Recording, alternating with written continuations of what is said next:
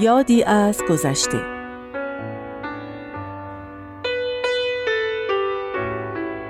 خدا باید ببخشه.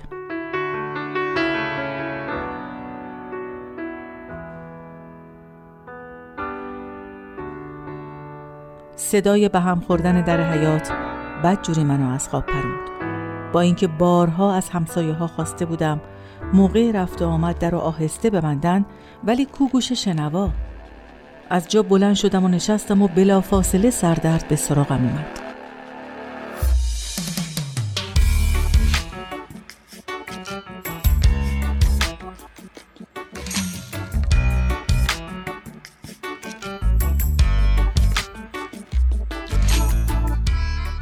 ده سالی بود که توی اون آپارتمان که یه ساختمون پونزده واحدی بود ساکن شده بودیم. و روزی نبود که با یه دردسر تازه روبرو نشیم. صبح زود بچه هایی که مدرسه می‌رفتن سر و صدای زیادی تو راپله و حیات را و بعدم صدای در حیات که بارها و بارها به شدت بسته می‌شد نوید یک روز پر از ماجرا و دردسر رو می‌داد بعد نوبت به آقای احمدی می رسید که می‌رفت تو پارکینگ ماشینش رو روشن می‌کرد تا بچه هاشو برسونه مدرسه و خودشم بره سر کار.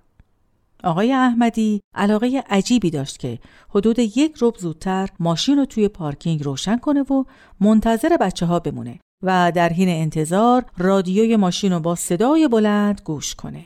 بنابراین راپله پر می شد از صدای رادیو به اضافه گاز کربونیک. آقای احمدی از تو همون پارکینگ فریاد می‌زد حمید سعید پس کجا موندین بیاین دیگه و خانومش از طبقه سوم با صدای بلند جوابشو می‌داد که چرا داد می‌زنی؟ الان میان. و بعد بچه ها با سر و صدا و جیغ و داد از پله ها سرازیر می شدن به طرف پارکینگ. وقتی بچه ها می رفتن مدرسه تا یکی دو ساعتی سکوتی نسبی توی ساختمون برقرار بود. ولی بعدش که خانوما امور منزل و رتق و فتق می کردن یکی یکی از در آپارتمان ها می اومدن بیرون و تو را پله ها وای می صدن به حرف زدن و یا با صدای بلند می خندیدن یا گاهی هم سر مسائل مختلف دعوا می کردن. من پرستار بودم و اغلب شیفت شب کار می کردم و احتیاج داشتم که روزا بیشتر به خوابم و استراحت کنم. شاید حداقل بدون اقراق پنج یا شیش مرتبه زنگ واحدمون در طول روز زده می‌شد. یا نظری می آوردن یا پیازشون تموم شده بود یا نون تازه خریده بودن و می‌خواستن یکیشو به ما بدن یا کم کم یه سوال پزشکی داشتن. اوضاع طوری شده بود که ما کم کم داشتیم به طور جدی به فکر نقل مکان از اون ساختمون میافتادیم.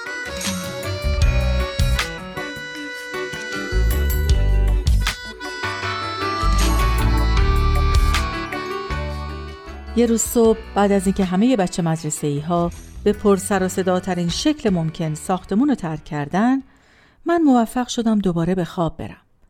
تازه چشام گرم شده بود که صدای ممتد زنگ در آپارتمان رو شنیدم و همزمان شنیدم که با مشت به در میکوبیدن. سراسیمه پا شدم و رفتم در رو باز کردم. مریم خانوم همسایه طبقه بالایی بود که پریشون و آشفته تو سرش می‌زد و گریه کنان گفت به دادم برس خانم دکتر بچم از دستم رفت. بی رفتم طبقه بالا. دیدم نرگس دختر نوجوانش بیحال و رنگ پریده افتاده روی زمین و لباش کبود شده. بوی نفت پیچیده بود توی خونه. گفتم نفت خورده؟ مریم خانم سرشو تکون داد. گفتم سریع زنگ بزنین آمبولانس بیاد. گفت ای وای نه خودت یه کاریش بکن. گفتم یعنی چی؟ چی کارش کنم؟ من که دکتر نیستم تازه وسایل ندارم. باید حتما بره بیمارستان وگرنه از دست میره. مریم خانم گفت دستم به دامنت بیمارستان نمیشه. اگه باباش بفهمه میکشدش. فامیلا بفهمن آبرومون میره. گفتم چی میگی مریم خانم؟ دخترت داره میمیره. رفتم سمت تلفن و با اینکه مریم خانم سعی داشت مانعم بشه هر طور شده بود اورژانس رو گرفتم و تقاضای آمبولانس کردم. مریم خانم تو سرش می‌زد که آبرومون رفت. آمبولانس اومد و نرگس رو بردیم بیمارستانی که خودم کار می‌کردم. خیلی تلاش کردن تا بالاخره تونستن جونش رو نجات بدن. مریم خانم بیتابی می‌کرد که تا قبل از برگشتن شوهرش از سر کار برگردیم خونه ولی حال نرگس اصلا خوب نبود و باید اون شب و توی بیمارستان میموند. به همسرم زنگ زدم و ازش خواستم با آقای ترابی شوهر مریم خانم بیام بیمارستان. اما خودش تنها اومد. گفت که آقای ترابی راضی نشده بیاد بیمارستان و گفته نه مریم خانم و دیگه توی خونه راه میده نه نرگسو چرا که براش آبرو باقی نذاشته.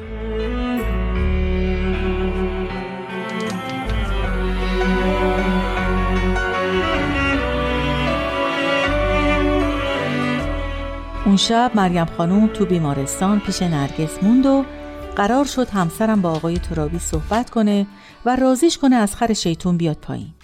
وقتی ویزیت بخش تموم شد رفتم پیش مریم خانم و نشستیم به صحبت. مریم خانم گفت ترابی مدتی بود که می‌گفت لازم نیست دیگه نرگس درس بخونه. تا همینجاشم به زور راضی شده بود. میگه دیگه بزرگ شده و باید شوهر کنه. نرگس درسش خوبه. خودتون می‌دونین خیلی هم دوست داره مثل شما پرستار بشه. امروز دیگه ترابی موقع رفتن قدغن کرد که نرگس بره مدرسه. هرچی نرگس گریه و زاری کرد ترابی زیر بار نرفت. وقتی ترابی رفت سر کار من نرگس رو نصیحت کردم که هرچی بابات میگه به خیر و صلاح خودته. درس رو می‌خوای چی کار؟ آخرش که باید شوهر کنی. این حرفا رو که بهش گفتم گریش بند اومد. منم فکر کردم دیگه راضی شده. پا شدم رفتم خرید. وقتی برگشتم دیدم یه شیشه نفت خورده و قش کرده که اومدم شما رو صدا زدم. میبخشین تو رو خدا خیلی اسباب زحمت شدی. یعنی حالا چی میشه؟ میگی تو رابی ما رو میبخشه؟ یه نگاهی بهش کردم و گفتم خدا هم شما رو ببخشه هم آقای ترابی رو.